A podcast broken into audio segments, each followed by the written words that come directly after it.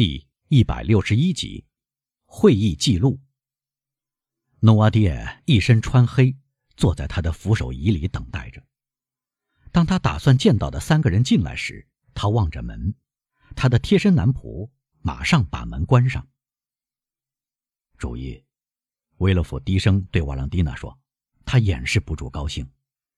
如果诺瓦迪尔先生要告诉您不许您结婚。我不许您领会他的意思。瓦朗蒂娜涨红了脸，但不吱声。维勒夫走进努瓦迪亚，这是弗朗兹的埃皮内先生，他说：“您要见他，先生。”他应邀而来。不用说，我们早就盼望这次见面了。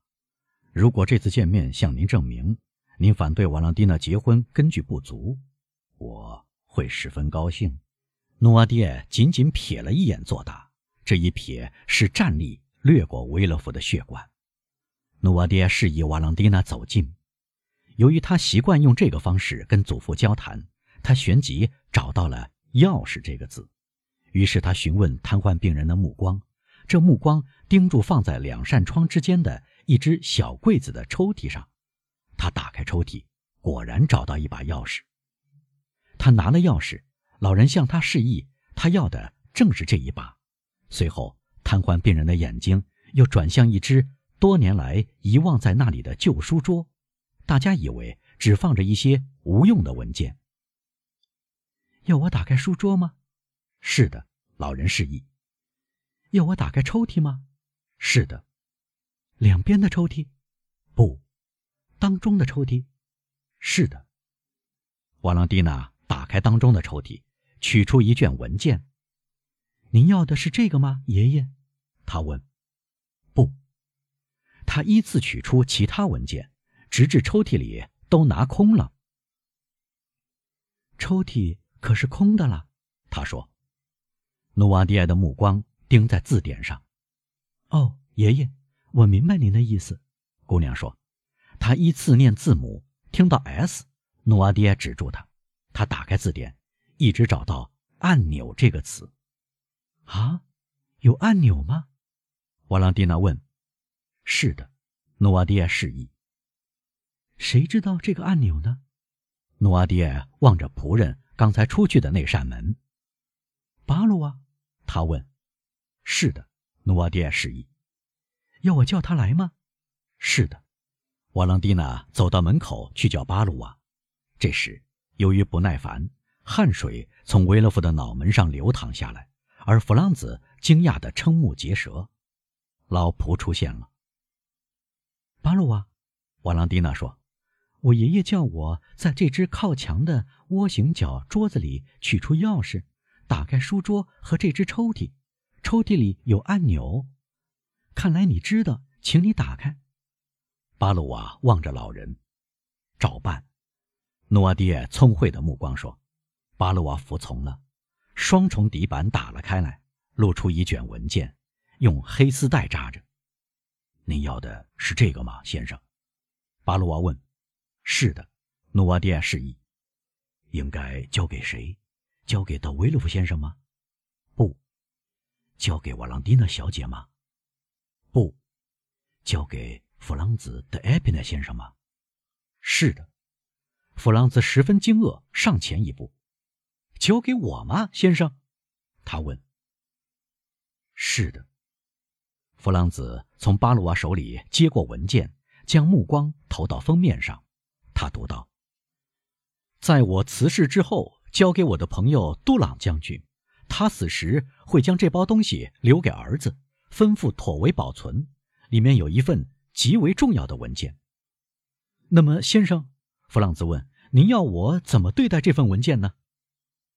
当然是要您原封不动的保存起来，检察官说：“不，不。”努瓦迪亚赶紧回答：“兴许您要这位先生看一看。”瓦朗蒂娜问：“是的。”老人回答：“您听见了，男爵先生，我爷爷请您看一看这份文件。”瓦朗蒂娜说：“那我们坐下吧。”威勒佛不耐烦地说：“因为这要拖一段时间了。”坐下吧。老人示意。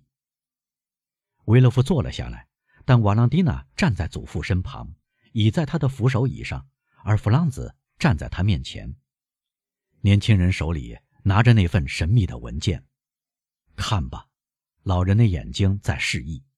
弗朗兹拆开信封，房间里鸦雀无声。他在静寂中念道：“摘自1815年2月5日圣雅各街拿破仑党人俱乐部的一次会议记录。”弗朗兹停住了。1815年2月5日，这是我父亲遭到暗杀的那一天。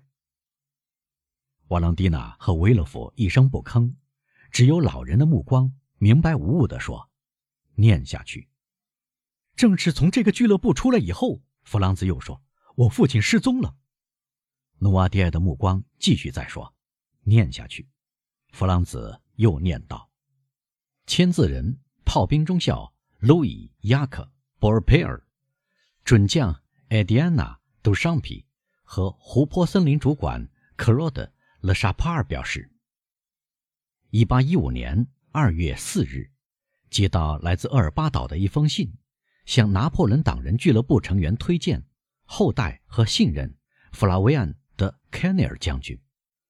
他自1804年至1815年为皇帝效力。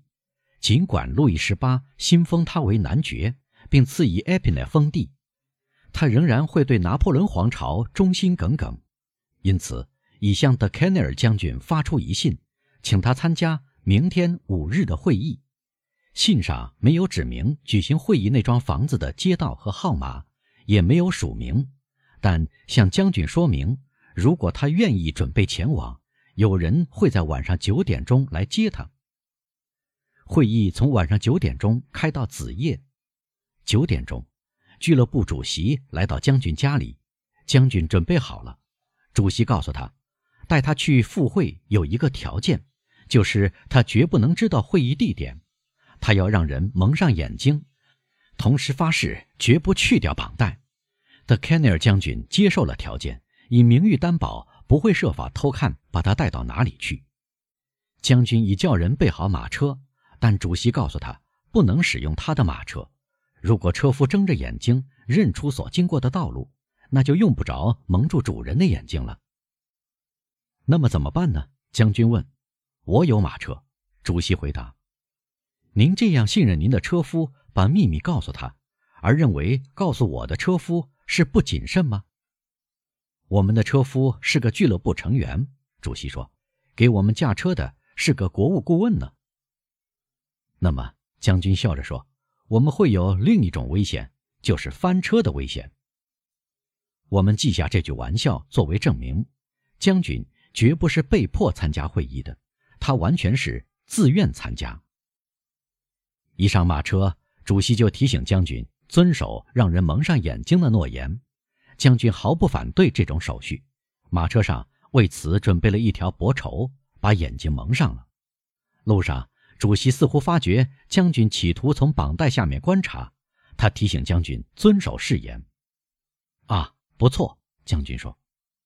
马车停在圣亚克街的一条小巷前，将军已在主席的手臂上下车。他不知道主席的身份，以为是俱乐部的普通成员。他们穿过小巷，走上二楼，来到议事房间。会议已经开始，俱乐部成员得到通知。今晚要介绍新人，全部到齐。来到客厅当中，他们请将军解去绑带。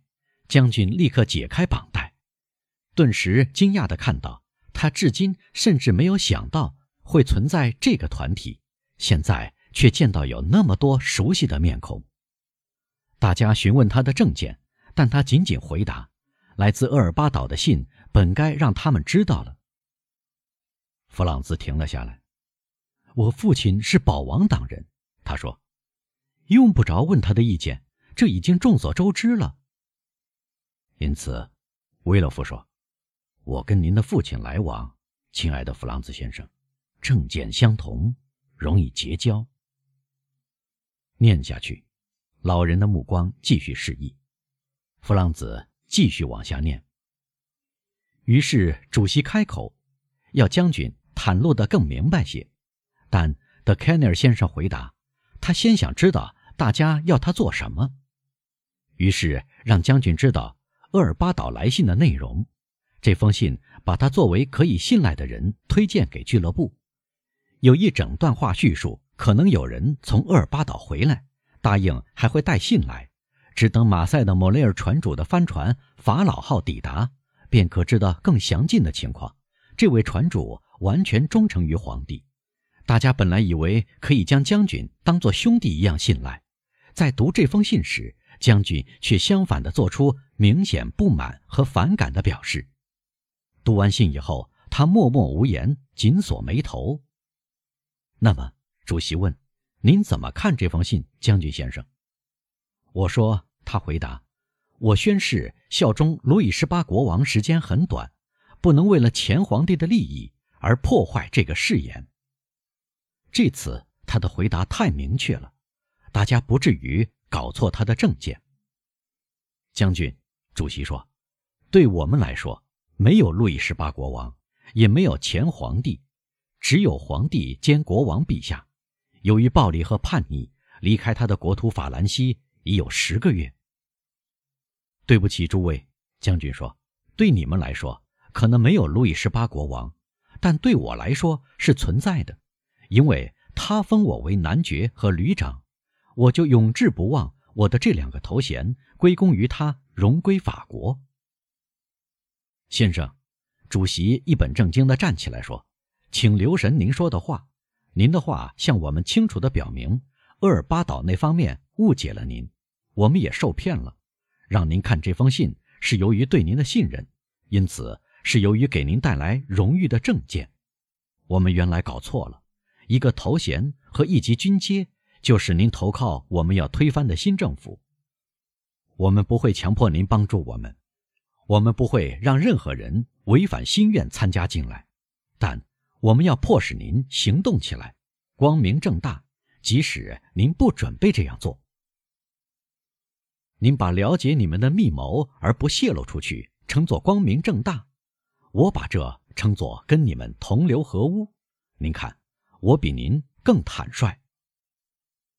啊，我的父亲，弗朗兹停下来说：“现在我明白，他们为什么要暗杀你了。”瓦朗蒂娜禁不住对弗朗兹瞥了一眼，年轻人在血缘关系的冲动中显得确实很美。威勒佛在他身后来回左右踱步。努瓦迪亚注视着每个人的表情，保持高尚的威严的态度。